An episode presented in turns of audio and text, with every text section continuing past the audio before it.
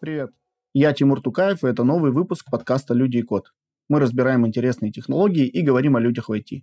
«Люди и код» – проект медиа-программирования от Skillbox. Ссылки на медиа и наши соцсети вы найдете в описании. Еще мы сделали отдельный телеграм-канал для подкаста. Там вы найдете анонсы новых выпусков, сможете закидывать свои вопросы, обсуждать текущие выпуски и задавать вопросы команде подкаста. Сегодня мы поговорим об архитектуре современного фронтенда – проблемах с компетенциями во фронтенде и о том, что делает Джуну, чтобы правильно развиваться в профессии. Наш гость Александр Гузенко. Александр, привет. Для начала расскажи немножко, где работаешь, чем занимаешься, какими технологиями владеешь. Привет, я фронтенд-разработчик. Сейчас я руковожу разработкой крупного банковского приложения а, в компании IT One. По стеку технологий это в основном React, Redux, а, такие вот стандартные фронтендовские технологии. Но в последнее время а, активно увлекаюсь еще изучением бэкэнда. Это Nest, JS, еще на фронте Next тоже мне кажется, достаточно перспективная технология, и я в свободное время от работы э, их изучаю. А почему вообще решил пойти именно во фронтенд и как входил в профессию? Это интересная история. Э, я вообще по образованию э, менеджер. И буквально на первом курсе я понял, что это просто корочка, особо никаких э, преимуществ не дает. И поэтому проанализировал вообще, куда я могу пойти, чтобы примерно хорошо зарабатывать, где можно себя реализовывать. Ну и плюс у меня технический склад ума, и мне хотелось бы что-то, что может раскрывать мой потенциал. И я много где себя пробовал, там, по-моему, там 5 или 6 профессий, ну, разных, там и бизнес пробовал открывать, и э, там на рынке торговать. И в итоге все это не зашло, на зашло мне программирование. Э, я, ну, программирование тоже, я не, не веб-разработку пришел сначала. Я сначала пробовал делать игры на Unity простенькие. Там я столкнулся с проблемой, что чтобы сделать хорошую игру, нужны, как, нужна графика ассеты и так далее, а я вообще не творческий человек, и здесь у меня прям, как скажем, блокер был. Потом я пробовал разрабатывать приложение для винды, ну, мне показалось это немного скучным и не очень перспективным. И потом я для себя открыл э, веб-разработку. Мне, по-моему, в рекламе попалась HTML Академия. У них красивый был сайт, он меня завлек. Я попробовал там пройти несколько уроков, и мне прям зашло я почувствовал, что это мое, мне это нравится. И начал проходить э, сначала у них курсы, потом переключился на Free Code Camp. Э, и после там буквально трех месяцев я уже начал искать работу. Э, почему три месяца? Да? Потому что я прям захлеб учился. То есть все выходные, все там ночью сидел, то есть там 12 часов в день учиться, это для меня была стандартная практика. Вот. Мне это очень нравилось, мне нравилось писать код, создавать какие-то программы. Вот. И в таком темпе за три месяца я смог освоить такую базу, которой мне хватило, чтобы устроиться на первую мою джун джунскую вакансию. А вот подскажи, а если переходить уже к теме сегодняшней беседы, вот какие вообще подходы к архитектуре современного фронтенда существуют? То есть кажется, ну, так вот на взгляд обывателя, да, вот есть бэкэнд, это какая-то серьезная штука, там сложная, там пишут настоящие, короче, терминаторы. Вот, а фронтенд, ну просто на бэкэнд какую-то картинку натянули вроде как и все. Что там, какая архитектура? Угу. Ну, до недавнего времени, в принципе, э, я бы согласился с этим утверждением, потому что действительно фронтенд, он э, был сильно проще, чем бэкенд, по крайней мере, до недавнего времени, потому что на бэкенд обладает большой историей, у него там э, архитектурные какие-то принципы, подходы, они формировались десятилетия, это все проверялось практикой годами, там э, большие компании э, бэкенд свой строили, там уже есть какие-то best практики. А фронтенд, он достаточно молодой, и большую часть жизни фронтенда он был простым. То есть это формочки, кнопочки, там, э, и проблема архитектуры там долгое время вообще не вставала. То есть, наверное, до скажем, начала десятых годов об архитектуре фронтенда можно было практически не задумываться. Но сейчас ситуация поменялась очень сильно, потому что сейчас некоторые фронтенд-приложения могут быть э, даже более сложными, чем э, бэкэнд. Взять какую-нибудь социальную сеть, да, там, если подумать, э, что там во фронтенде этой социальной сети, то это будет огромная-огромная сложная махина. И надо ей как-то управлять. А тут возникает проблема, что вот управлять ей надо, а практик еще не сформировалась, чтобы управлять ей грамотно.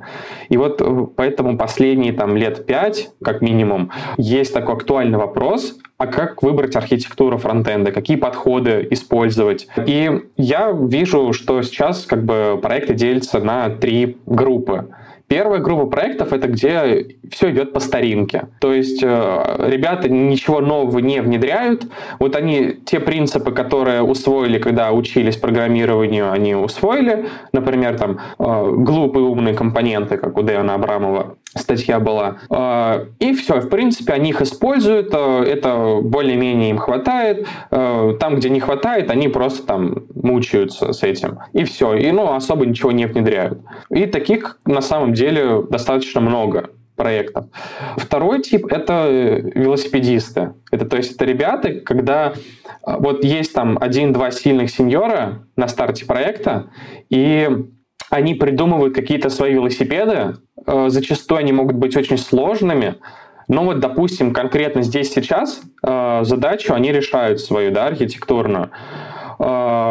И у, у этого подхода большая проблема, что его сложно поддерживать. То есть вот, вот конкретно тот сеньор, который э, его придумал, он будет хорошо писать, а сейчас наймут они в команду еще какого-нибудь медла или тем более джуна, и он там вообще потеряется. Это будет э, тяжело и сложно. И если этот старичок уйдет, то проекту будет очень-очень плохо. Ну и плюс вот у меня на практике был, были такие моменты, когда есть сильный сеньор, и вот он придумывает какой-то свой велосипед и реализует модуль так, как э, ему хочется. Но э, это решает здесь сейчас бизнесовые задачи, решает их, возможно, довольно быстро, э, и поэтому бизнес говорит, все, давайте оставляем именно этот подход, даже если другие разработчики против, потому что модуль большой, и бизнес такой, все, оставляем этот подход. А потом поддержка этого модуля превращается в сущий кошмар, потому что разработчик уже в другой команде, спросить не у кого, а понять, что здесь происходит, очень сложно. А в больших проектах э, любой модуль рано или поздно надо будет переписывать, э, дополнять, рефакторить и так далее. И Третий подход э, к архитектуре — это вот не изобретать велосипеды,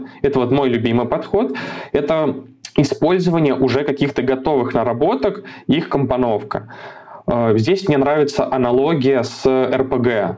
То есть вот э, получается у тебя проект это вот как твой персонаж. И вот если в RPG ты на персонажа одеваешь э, какие-то предметы, артефакты, э, там экипировку, броню, а здесь у тебя какие-то паттерны архитектурные. И ты можешь их собрать самостоятельно из каких-то уже готовых кусочков, а можешь использовать уже, так скажем, готовый билд. Это вот уже прям готовый подход, например, там, не знаю, чистая архитектура, вот это DDD это вот уже, можно сказать, как готовый билд. Более того, здесь можно, вот как в RPG, ты можешь взять какой-нибудь билд лучника и поменять там головной убор на шапку Мерлина. И вот может быть конкретно для твоего стиля игры это будет э, очень хорошим решением. И в архитектуре точно так же. Ты можешь взять уже готовую архитектуру, э, готовый архитектурный подход, но поменять там какой-то из элементов или дополнить свой, э, свое какое-то правило, или наоборот просто исключить какое-то правило, тебе оно кажется ненужным. И мне кажется, это вот самый такой оптимальный и понятный подход. А вот подскажи, ну вот есть же тогда какие-то, наверное, паттерны или вот решения, которые стоит использовать? Как-то можно их обозначить или можно ли о чем-то здесь говорить вот в таком плане, в плане архитектуры? Не знаю, о каких-то названиях э, или о каких-то там вот лучших практиках внутри того третьего подхода, вот о котором ты сейчас говорил. Угу. Ну да, конечно, можно разобрать здесь вот, так скажем, эти отдельные артефакты, да, отдельные элементы экипировки, которые ты на своего перса можешь надеть. И естественно, все зависит от э, проекта. это вот равносильно тебе нет смысла надевать там броню 80 уровня, когда ты идешь зачищать подземелье 5 уровня, да, потому что, чтобы эту броню достать, тебе нужно будет очень сильно потрудиться. И вот это подземелье 5 уровня тебе не, не даст достаточного выхлопа, чтобы это все отбило. Вот в архитектуре точно так же. Ты можешь использовать какой-то э, подход, ну, допустим, это микрофронтенды, и вот на одном проекте он прям будет спасением для проекта, он сильно облегчит все, что там происходит, а на другом проекте это будет как э, лишняя нож, как вот такой тяжелый балласт, который не дает преимуществ, но на поддержку отнимает очень много сил. И поэтому здесь как бы стоит разделять проекты простые, проекты средней по сложности и прям большие сложные проекты. Вот в простых проектах какой-то прям сильно упарываться в архитектуру, я думаю, не стоит, Потому что любое архитектурное нововведение, да, которое в проект ты внедряешь, это дополнительные трудозатраты, это какое-то усилие, это надо поддерживать все. А если проект маленький, то ты можешь, этот проект может не дожить до того момента, когда это начнет приносить ощутимую пользу. Вот, на, допустим, если ты пишешь там, а, не знаю, to-do-лист какой-нибудь, там какую бы ты архитектуру не использовал, она сильно преимущество тебе не даст. А, Все меняется, когда проект становится уже средним по масштабу. Там архитектура начинает раскрываться. Но раскрываться начинают не очень сложные подходы. Например, опять же, те же самые микрофронтенды, они подходят для больших и сложных проектов. И э, проекту надо вырасти чтобы эту архитектуру использовать. Но на средних проектах э, они же тоже бывают разные. Э, можно, начиная от э, каких-то стандартных подходов типа там MVC, Flux использовать, и заканчивая уже более сложными, там, такими как Feature Slice Design, Feature Based Approach, Atomic Design. Их много. Ну, из подходов, кстати, хотелось бы выделить особенно интересно два. Это готовый архитектурный подход Feature-Sliced Design, потому что он был придуман именно для фронтенда, то есть, если остальные подходы, они как э, свои корни по большей части берут именно в бэкэнде, например, вот та же самая чистая архитектура, MVC, и на фронтенд они, конечно, ложатся, но ложатся с проблемами, потому что все-таки бэкэнд и фронтенд — это разные вещи. А вот э, Feature-Sliced Design, он был придуман конкретно под фронтенд, он был придуман э, относительно недавно, по-моему, там два или три года назад, и он до сих пор э, дорабатывается, и он был придуман именно с учетом того, с учетом тех вызовов, которые сейчас стоят перед фронтендом. Вот. И второй подход, о котором, э, который тоже хочется выделить отдельно, это э, микрофронтенды, потому что они тоже достаточно ну, относительно недавно получ, начали получать такую широкую популярность, и это является прямым аналогом э, микросервисной архитектуры на бэкэнде. Вот как мы сейчас можем заметить, что сейчас э, де-факто на бэкэнде микросервисная архитектура для больших проектов считается стандартом. Потому что большой проект это, можно сказать, равно микросервисная архитектура. Вот на фронтенде потихоньку-потихоньку все идет к тому, чтобы рано или поздно пришло примерно к тому же, что большой фронтенд, много команд, значит, идите в микрофронтенды. А вот как-то архитектура отличается или, может быть, зависит от того, какой стек технологий ты для фронтенда выбрал. Ну, например, там выбрал ты React или Angular, да, или там Vue, Svetel и так далее. То есть э, накладывает это какие-то ограничения или, может быть, обязанности на разработчика по архитектуре. Угу. Только я сразу немножко поправлю. Не Светл, а Свелт. Я тоже поначалу путался. Не очень такая для меня понятная и популярная проект. Вот. А, я особо в него не вникал, но вот как-то мне тоже один раз поправили, что это Svelte. В принципе, э, прям жестких ограничений от э, э, от каких-то фреймворков и технологий, ну, это скорее исключение будет. И, как правило, жестких ограничений нет.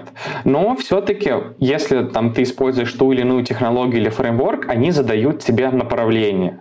И если ты по этому направлению двигаешься, то есть э, используешь те подходы, которые для этой архитектуры свойственны, для вот этой технологии, для фреймворка свойственны, то тебе их гораздо проще внедрять. И наоборот, если ты захочешь использовать что-то, что для, этого, для этой технологии не свойственно, то тебе внедрить это будет сложнее. Ну вот как пример, это Angular, у него из вот э, четырех э, Vue, React, Svelte и Angular, э, там Angular выделяется тем, что, на мой взгляд, у него из э, таких направлений архитектуры самое явное. То есть он говорит, что э, вот надо использовать э, у нас э, dependency injection, что там есть какие-то абстрактные сервисы, там модульность, э, там компонентный подход, э, там роутинг свой есть. То есть он тебе уже на этапе, прям самую, на самом раннем этапе обозначает ограничения. То есть тебе надо двигаться вот именно в этом направлении. React, в свою очередь, он гораздо более простой в плане э, порога входа. Тебе не нужно там понимать какую-то сложную архитектуру. И у React самое главное — это компонентный подход. Его освоив, ты, в принципе, уже можешь разрабатывать на React. Э, и потом уже React, он получается в этом плане более гибкий поскольку он не задает тебе четкое направление, то ты можешь уже это направление подстраивать э, под конкретный свой проект и использовать там те подходы, которые тебе нравятся, с которыми у тебя больше опыта или которые лучше ложатся на этот проект. Э, в Angular же там чуть посложнее все. С Vue и Svelte я сильно не знаком, но мне кажется, там что-то вроде React будет. То есть там, мне кажется, тоже нет какой-то сильной архитектурной зависимости. А вот э, ты говорил, что э, архитектурные паттерны во фронтенде, ну, только складываются еще, да, то есть да, они достаточно молодые. А есть ли уже что-то, что очевидно устарело, да, например, что уже как бы отошло, да, и считается уже там плохим паттерном и, например, э, уже больше не используется. То есть можно ли о чем-то сказать, что оно, несмотря на молодость, уже стало устаревшим? Ну, в принципе, да, такое есть, только я не сказал бы, что это стало как каким-то мувитоном. А, это просто потеряло актуальность ввиду того, что фронтенд стал сложнее. А эти принципы, о которых я сейчас расскажу, они придумывались э, в те времена, когда фронтенд был сильно проще. Э, это, например, те же самые глупые умные компоненты, которых там Дэн, Дэн Абрамов писал. И в свое время это прям решало проблему. Да, ты разграничивал там какую-то логику, у тебя были компоненты, там ты через какие-то коннекторы это все оборачивал, все было хорошо, и этого хватало. Сейчас же вообще хранить любую логику в компоненте считается мовитоном, потому что логика может быть сложной, а компонент — это именно view часть. Она не должна знать о логике ничего. И поэтому сейчас э, глупые умные компоненты — это плохо, этим сейчас лучше не пользоваться. Сейчас логику хранят вообще отдельно. Точно так же можно сказать про MVC. В свое время он был популярным, но он и сейчас, в принципе, относительно популярный, но он э, решает проблемы только для простых проектов. Э, в свое время вот как раз с этой проблемой столкнулись ребята из Facebook, и, э, поэтому они придумали Flux архитектуру. Это как бы следующий уровень MVC архитектуры. Они, в принципе, похожи друг на друга. Там, если рассматривать, то MVC э, паттерн, он э, из чего состоит? У тебя есть модуль, View и контроллер. Это модель, это данные. Э, view — это, собственно, отображение этих данных, а контроллер — это логика. И э, Flux архитектура, она, в принципе, по составляющим своим, она немножко похожа, потому что там есть э, экшены, Store и View. View это такое же, как в MVC. Store это хранилище, это похоже на модель. И экшены это, получается, логика, она похожа на контроллер. То есть, в принципе, это очень похоже как преемник. Однако, почему вообще потребовалось Flux, если есть MVC похожий? У MVC есть проблема. Там нет однонаправленного потока данных. То есть там между контроллером и моделью поток данных может быть двунаправленный. И чем больше приложений, тем больше доставляет это неудобств. Когда ты пытаешься что-то отладить, а, понять, где проблема, или вообще просто построить флоу своего приложения, то а, с э, двунаправленным потоком данных это сделать э, сложнее. И поэтому это основная фишка Flux архитектуры — это именно однонаправленный поток данных. Но потом уже вот э, на основе Flux архитектуры э, был изобретен Redux, э, это вот э, Store Manager. он не является точной, точно последовательным Flux архитектуры. У них там есть некоторые отличия, например, что по Flux архитектуре может быть много сторов, а в Redux единый стор есть. Но по сути, в принципе, по э, своей основе они похожи. Вот. И получается, что вот есть какая-то архитектура, которая устаревает, но ей э, на смену, как правило, приходит э, более современный подход, который лучше справляется с теми вызовами, которые фронтенд ставит именно сейчас. А мог бы еще подробнее рассказать о микрофронтендах? Э, вот что это такое? Потому что, ну, по названию похоже на микросервисы, да, то есть то, что кажется, в бэкэнде, да, ну, как бы уже достаточно давно используется. Вот. Э, а ты говорил, что бэкэнд э, практики, ну, все-таки не очень хорошо ложатся на фронтенд. Вот в этом плане вот микрофронтенды — это что за концепция, ну, чуть более подробно, и насколько хорошо она ложится на фронтенд, насколько она ну, а, вот эти как бы несостыковки бэкэндерские, да, скажем так, устраняет? Ну, микрофронтенды и вот микросервисы — это больше не реализация, а больше не про реализацию, а больше про э, парадигму мышления. То есть ты э, воспринимаешь какой-то проект не как вот единый кусок, вот репозиторий, там место с кодом или единое приложение, а как э, несколько независимых приложений, которые друг с другом общаются. Таким образом, ты как бы у тебя не одна э, большая зона ответственности есть, и в ней надо разбираться целиком и полностью, а у тебя много приложений, у каждого своя зона ответственности.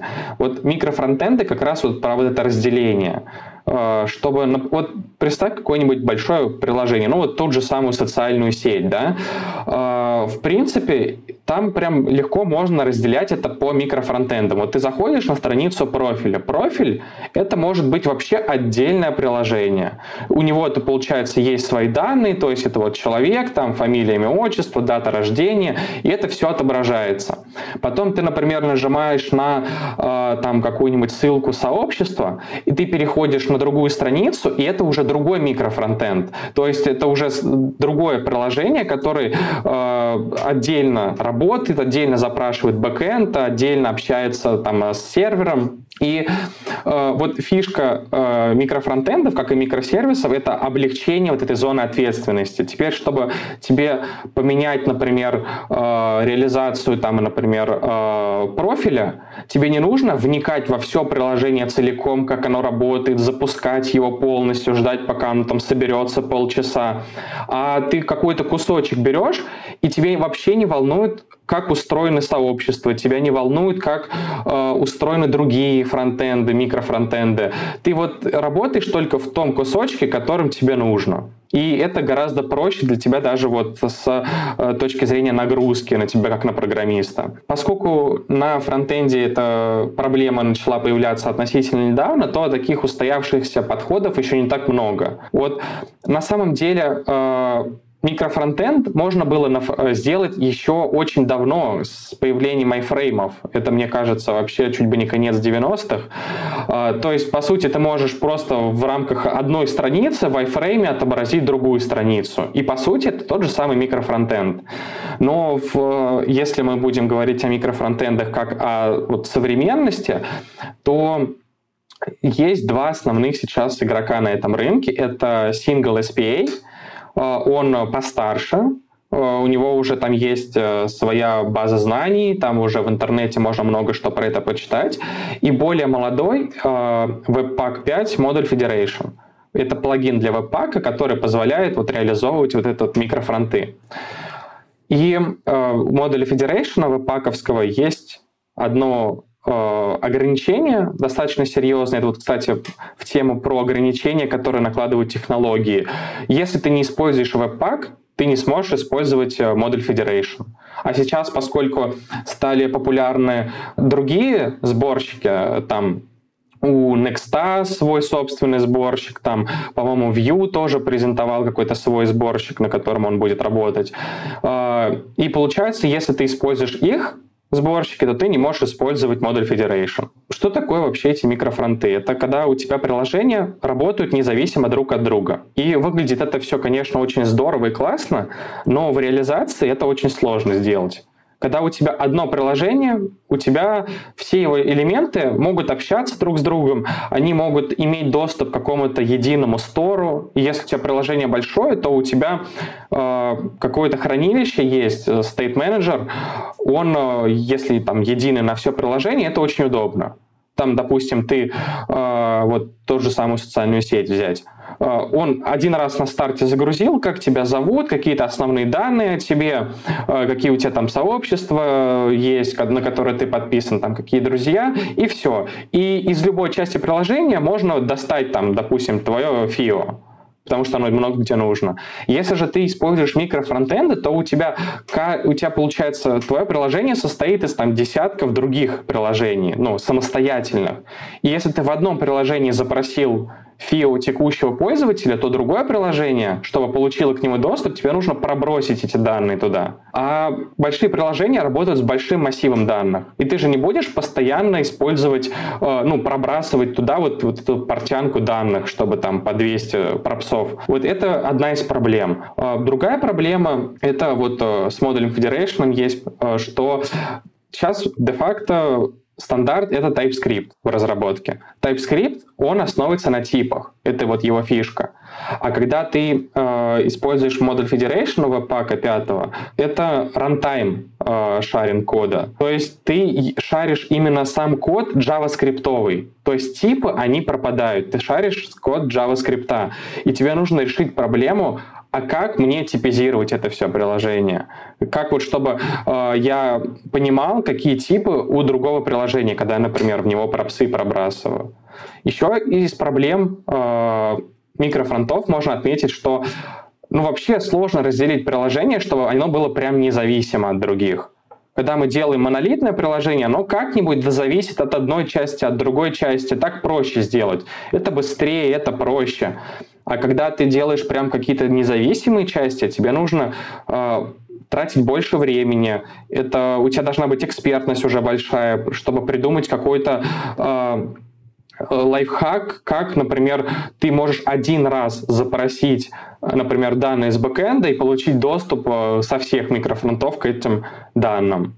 И там тоже нужно очень много исследований проводить. Вот э, я, поскольку руковожу разработкой крупного фронтенд приложения, передо мной как раз недавно тоже встал вопрос э, переезда на микрофронты. И это прям серьезный вопрос. Я создал себе в Notion страничку, и в этой страничке прям описал текущие проблемы, которые у меня есть. Там, что уже количество человек, которые принимают разработ... участие в разработке, там перевалило за 20. Э, уже это несколько команд. Э, сборки проекта могут занимать по 2 часа, то есть вот эти все пайплайны. То есть вот все проблемы, которые прям и говорят, что все, тебе нужны микрофронты. И я практически уже все начал готовить для переезда на микрофронты, и потом заметил, что есть э, на данный момент шаг, который можно предпринять до переезда на микрофронты, чтобы эти проблемы минимизировать. Это я разделил большое приложение просто на два отдельных потому что там прям ярко прослеживается, если подумать, граница между э, зоной ответственности прям на два больших крупных приложения. То есть тем самым как бы код станет в два раза меньше, сборки будут идти в два раза быстрее, э, разработчиков там на каждый из проектов будет в два раза меньше, считай. То есть я в два раза улучшу вот эти э, проблемы. И я не столкнусь с проблемами, которые нужны будут при переезде на микрофронты. То есть нужно всегда перед переездом задавать себе много вопросов и быть прям на 200% уверенным, что это нужно. Потому что микрофронты — это все-таки достаточно тяжелая вещь, которая усложнит проект, и надо переезжать на них прям в крайнем случае, когда вот уже все. Другого варианта нет. Мы всегда с радостью ждем вашу обратную связь. Оставляйте отзывы, идеи, комментарии и оценки на платформах, где слушаете подкаст. Или пишите мне лично. Мои контакты есть в описании выпуска. А если вам интересно стать гостем выпуска, свяжитесь со мной, и мы что-нибудь придумаем. А вот подскажи, вот если теперь переходить, ну, там, к причинам, да, определенным, вот, э, ну, бэкэндеры, опять же, ну и вообще вот в сообществе, если посмотреть на мемасы, на стереотипные шутки, то можно увидеть, что, ну, как бы о фронтендерах достаточно пренебрежительно отзываются, плане там качества кода, да, того, что там скорость работы приложения не очень, там, типа ваш этот Facebook, короче, у него интерфейс там грузится по три часа и так далее, и так далее. Это вот ну, откуда вообще возник такой миф и вообще насколько это миф? Ну, про Facebook, кстати говоря, а, поскольку же React разрабатывает именно команда Facebook, они вот последнее время очень сильно на оптимизацию налегают. А, последний вот 18 React, он очень сильно оптимизирует. Сейчас вообще какие-то серверные компоненты они прорабатывают. То есть они как раз и работают над теми проблемами, которые у них в Facebook есть, что вот он долго грузится. Но, в принципе, это как с PHP.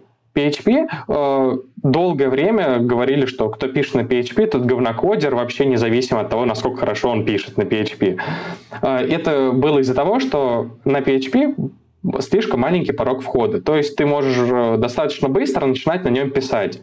И понятно, что если на нем маленький порог входа, то большая часть кода, написанная на PHP, она будет плохая, потому что э, эта часть кода была написана теми, кто совсем недавно ввалился в эту сферу. Вот э, у фронтенде немножко похожая вещь, что фронтенд, он проще бэкенда. Э, все-таки там сейчас это немножко меняется, но по-моему, на текущий момент он немного проще.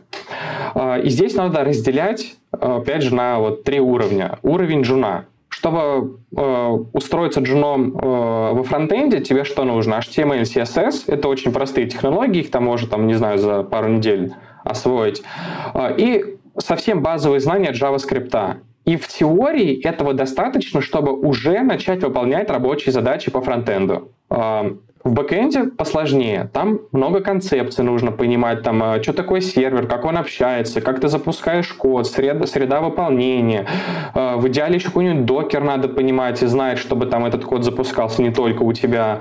А, там базы данных, как они работают, SQL, NoSQL. И это все только для того, чтобы ввалиться и э, первую работу получить. Это посложнее. Ну и плюс на фронте ты можешь прям смотреть, э, что ты сделал, видеть свой результат наглядно, визуализация это, это естественно, это облегчение понимания. На бэкэнде ведь такой визуализации нет, там в лучшем случае ты в консоль можешь выводить какие-то данные. А, к уровню мидла ситуация примерно выравнивается, то есть на уровне мидла примерно и фронтенд, и бэкенд одинаковые по сложности, потому что фронтенд э, начинает догонять, чтобы ты начинал понимать, там, как сборщики работают, уже и Docker тебе нужно понимать, как устроен, и препроцессоры, постпроцессоры, инфраструктура, там, э, как это все деплоить, это все уже тоже надо на фронтенде понимать. А, и к уровню сеньора там э, это тоже такой спорный уровень, потому что, ну, на мой взгляд, Тут бэкэнд посложнее, потому что в бэкэнд идет на уровне сеньора большой упор в system design, чтобы у тебя э, все общалось хорошо, чтобы у тебя задержки были минимальные, чтобы нужно выстроить взаимодействие максимально эффективно, уже какие-то алгоритмы применять, вот алгоритмы, да, они в бэкэнде нужны больше, чем во фронтенде. А, и почему так происходит? Потому что во фронтенде упора в производительность уже практически нет. Ну, э, сейчас э, офисными компьютерами мало кто пользуется, да, это вот госучреждения. Если ты делаешь именно под них, то это, конечно, тяжело. Не дай бог, там еще какой-нибудь Internet Explorer надо поддерживать. Вот. Но для большинства проектов ты работаешь на среднестатистического юзера. А у него, в принципе, там какой-нибудь там Core i5 стоит неплохой э, или, или даже получше. И этого за глаза хватает для того, чтобы даже самое тяжелое приложение запускалось и работало более-менее нормально. Вот. В бэкэнде же там, э, поскольку ты работаешь, э, у тебя один бэкэнд на там тысячи, там, миллионы фронтендов может приходиться, то вот тут как раз проблема производительности, проблема использования памяти, ресурсов, она стоит более жестко. И э, тебе нужно уже об этом задумываться, выстраивать вот эту оптимальную, оптимальный дизайн системы. В фронтенде пока в большинстве случаев этого даже на уровне сеньора не нужно. Поэтому мне кажется, что все-таки бэкэнд, он посложнее фронтенда, но э, хороший фронтенд-разработчик, он ничем не хуже хорошего бэкэнд-разработчика. А вот э, ты упоминал, что достаточно большой поток людей приходит во фронтенд из-за того, что, может быть, чуть пониже пока еще порог входа. А как вот этот поток влияет ну, на качество кадров в целом. Ну, например, очевидно, что если очень много джунов приходит куда-то, то велика вероятность того, что джуны будут общаться, ну, развиваться под руководством не очень зрелых медлов, да, которые там, скорее всего, там, джуны плюс, да, и которые тоже, например, с архитектур... в архитектуре слабы, у них небольшая насмотренность, много отрывочных знаний, они также там достаточно недавно вкатились, у них нет каких какой-то фундаментальной основы, и они, кажется, что будут с какой-то долей вероятности будут а, передавать новым джунам какие-то не best practice, да, а какие-то ну, нехорошие паттерны, которые будут ну, условно, тормозить, э, там, бить по всей отрасли? То есть есть ли вот такие явления и как с ними бороться? Ну, они есть, но я бы не сказал, что они прям критичные. Вот э, когда я учился фронтенду, там еще не было это настолько модно, как сейчас. Сейчас, естественно, вот из э, каждого утюга, любая интеграция на Ютубе у любого канала, все рано или поздно встречается, что программист, они зарабатывают 20 миллионов там, евро в секунду, э, они вообще короли мира, и сейчас вот быть программистом это самое лучшее, что только может быть. И потом они говорят, что и мы можем тебе помочь стать супер крутым программистом за три месяца. Здесь есть немного небольшая доля лукавства. Да, программистам они могут тебе э, стать, помочь стать за три месяца, но я бы не сказал, что это будет качественный программист. Они помогут тебе прям вот освоить тот необходимый минимум, который на джуна нужен. Э, и когда вот на уровне джуна плюс-минус э, ситуация поменялась только в ту сторону, что сейчас джунов очень много. Когда я устраивался на джуна, я первый мой заход, выход, так скажем, на рынок труда, я прошел 5 собеседований, получил 4 оффера. А, сейчас, я думаю, это будет гораздо-гораздо сложнее. Сейчас из 50 собеседований, дай бог, там там один-два оффера получат э, Джун.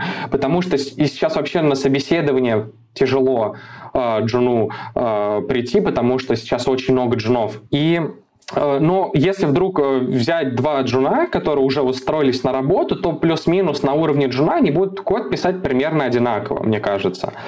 Проблемы, да, начнутся, как ты правильно отметил, э, вот когда они перейдут этот порог и уже ближе к медлу будут э, подходить.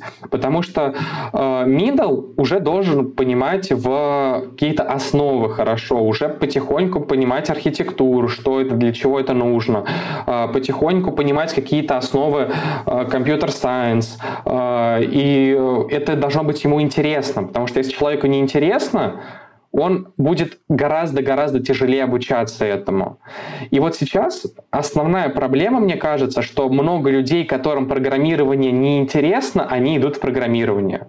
Потому что, ну, другой альтернативы зарабатывать хорошие деньги, быть там независимым, сейчас э, очень сложно найти. И вот даже если человеку не нравится программировать, у него нет технического склада ума, он гуманитарий, но он просто взвесил все за и против и через силу идет, преодолевает себя в программиста. Он может э, там с горем пополам выучиться на джуна и работать джуном даже, устроиться может. Но вот перепрыгнуть этот порог, чтобы устроиться на медла, ему будет тяжело. Потому что он будет всем нутром сопротивляться вот этим концепциям, которые есть там вот это в архитектуре, что там надо э, вот эту модульность соблюдать. Он такой, зачем? Это же усложнение. Мне ну вот, вот я сейчас пишу, и мне хорошо. И вот внушить человеку, что вот нет, надо вот делать вот так, потому что так, так, это гораздо тяжелее будет. У меня есть прям яркий пример всего, что я сейчас э, рассказал. Я э, по-моему, года два назад пробовал научить свою жену э, программировать. Ну, я уже хороший сеньорный программист, я думаю, в принципе, могу жену научить. Есть ресурсы, на которых я учился, они прекрасные, я буду объяснять все, можем купить какой-нибудь курс, если тяжело, вот. И, в принципе, мы где-то год пробовали учить э, ну, жену программировать, и вот после года она говорит, это был худший год в ее жизни, потому что, ну, э, она не технарий. Она вот больше как гуманитарий, и ей это тяжело. Я пытаюсь объяснить, что такое объект. Говорю, смотри, вот есть там, допустим, там животные, это класс, там можно создать экземпляр, это, допустим, будет тигр там Васи какой-нибудь. Она вообще, ну, не понимает это, потому что это нужно представить, это нужно вот э, обладать каким-то особым складом ума, и Э, чтобы обучать людей, у которых этого склада ума нет, нужно действительно быть хорошим педагогом. Я, у меня нет педагогического образования, поэтому, наверное, я какие-то лайфхаки здесь не знаю, поэтому вот э, было здесь проблемно. Хотя, если бы, допустим, я обучал какого-нибудь друга, наверное, у которого есть технический склад ума, мне кажется, это было бы гораздо проще. Вот. И, и в итоге через год, в принципе, у нее были навыки, чтобы устроиться джуниор фронтенд разработчиком. Но если бы это произошло, то это был бы, например, вечный джун, который не любит свою работу. А вот что делать джуну вот если сейчас стать на сторону Джуна, вот я пришел, я вкатился, вроде бы у меня получается, мне нравится и все такое, а, мне дают, ну, какого-то ментора внутри компании, а джунам в целом, ну, всегда какого-то ментора все равно дают. То есть джун сам по себе, ну, в каких-то маленьких, не знаю, или каких-то совсем людоедских там конторах, возможно, их бросают э, на амбразуру, да, и они там сами барахтаются как-то. Но вот мне дали какого-то ментора. Для меня он, да, ну, изначально, я человек, который пока еще мало знает, ну, в моем представлении это опытный человек, которому я должен доверять, у которого должен учиться. Ну, опять же, да, если принять, ну, не как аксиому, а как предположение, что... Ну, и в целом, независимо от того, что большой поток джунов, в любой профессии могут быть люди, там, медлы и так далее, а, которые как бы, как бы медлы, но на самом деле, ну, у них там обрывочные знания и плохие, да, и я как джун рискую попасть а, вот к такому ментору, например. Как мне вовремя понять, что, ну, у моего ментора как бы есть определенные проблемы, да, вот внутри компании, что он мне какие-то плохие паттерны советует, что здесь что-то не так. Как мне попытаться оценить его реальный уровень и насколько мне стоит следовать его советам, и вот те паттерны, которые он мне навязывает, а у него может быть право, да, навязывать мне определенные паттерны, как у человека, который там владеет кодовой базой, да, в какой-то степени. То есть как мне, будучи джуном, в этом разобраться, и как мне, ну, вот, поп- попытаться устранить вот этот риск, ну, научиться неправильно играть на гитаре, да, условно говоря, там, не теми пальцами, в общем, перебирать струны. Ну, вот здесь, мне кажется, задача понять, э, действительно ли человек является мидлом хорошим или нет, она для Джуна практически невыполнима, потому что Джун еще сам не разбирается э, в этом, и он не может судить тех, кто более опытнее, чем он. Но Джун может э, решить, доверять этому человеку или не доверять.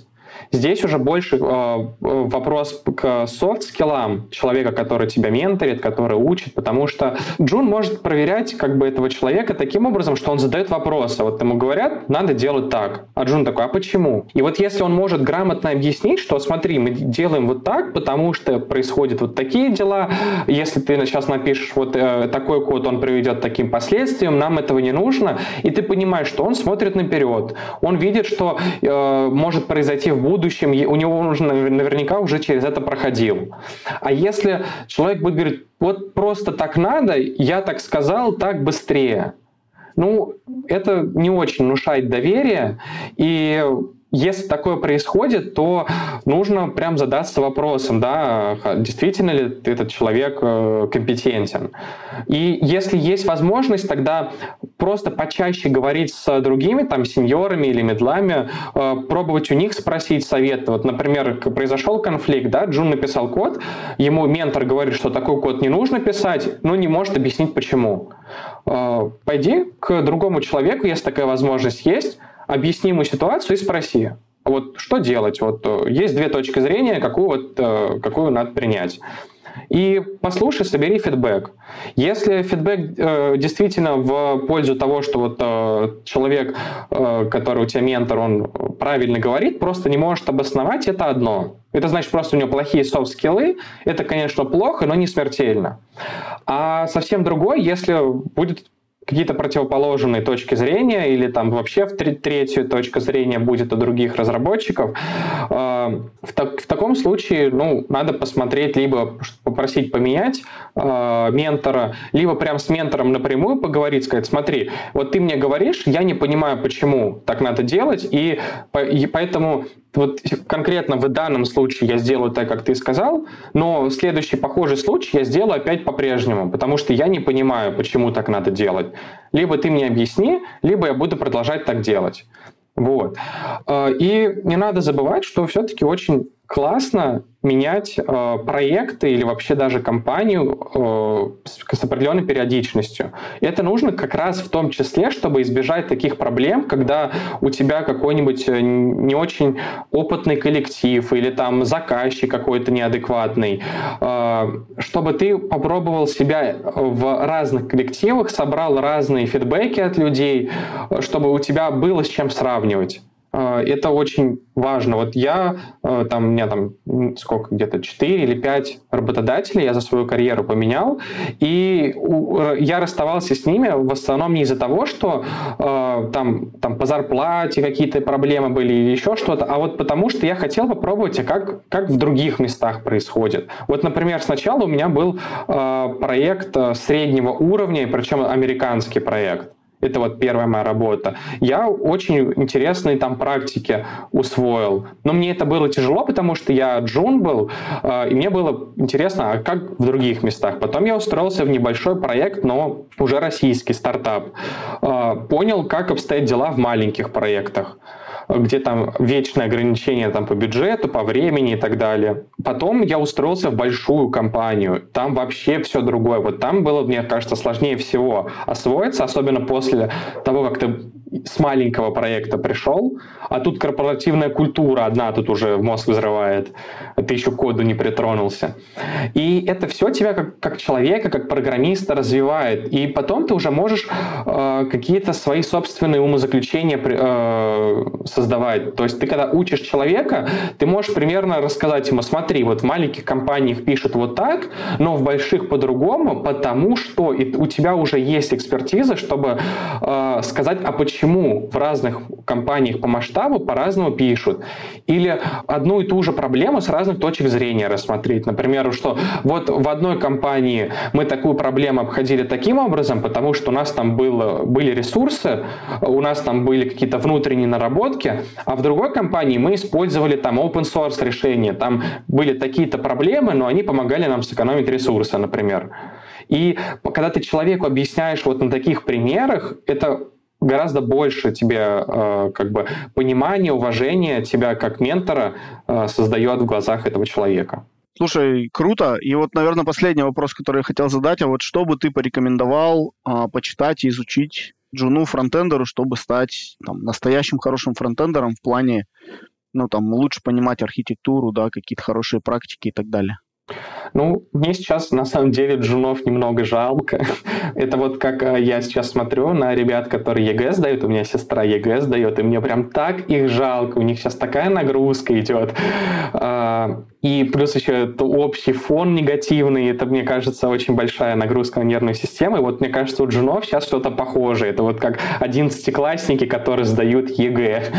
А, потому что конкуренция огромная, а, и сейчас, если открыть требования к джуну на каком-нибудь там HeadHunter, то это, это вот пять лет назад от сеньора требовали столько, сколько сейчас требования к джуну идут.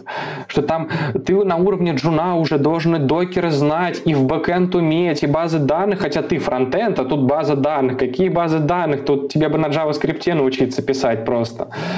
А, поэтому я бы здесь посоветовал очень четко ограничить то направление, в котором ты обучаешься, и не пробовать научиться сразу всему, потому что ты просто сойдешь с ума. Начать нужно однозначно HTML и CSS.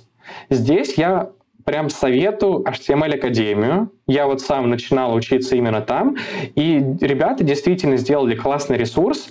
Э, там понятной форме, там даже если ты не технического склада ума, там это визуально все, там история, повествование какое-то есть, там вот это вот код у них э, интересный. Э, это понятно и просто учиться там.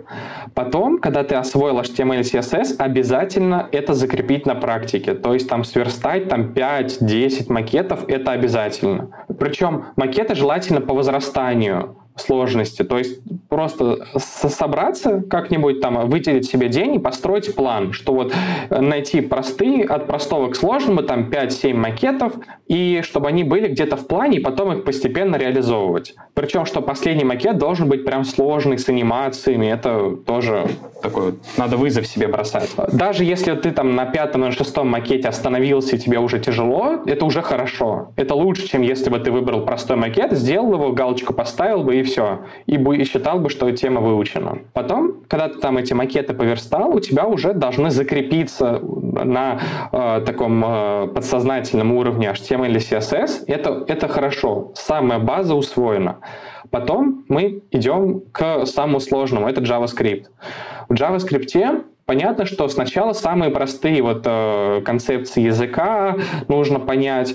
И я бы посоветовал не заморачиваться с какими-то ES-Next штуками, то есть там какими-то новыми операторами и так далее. Вот ES6 взять и сосредоточиться на стандарте вот именно этом. Он уже старый, и, в принципе, э, код на ES6, э, если ты только на нем пишешь, то это достаточно для большинства проектов будет.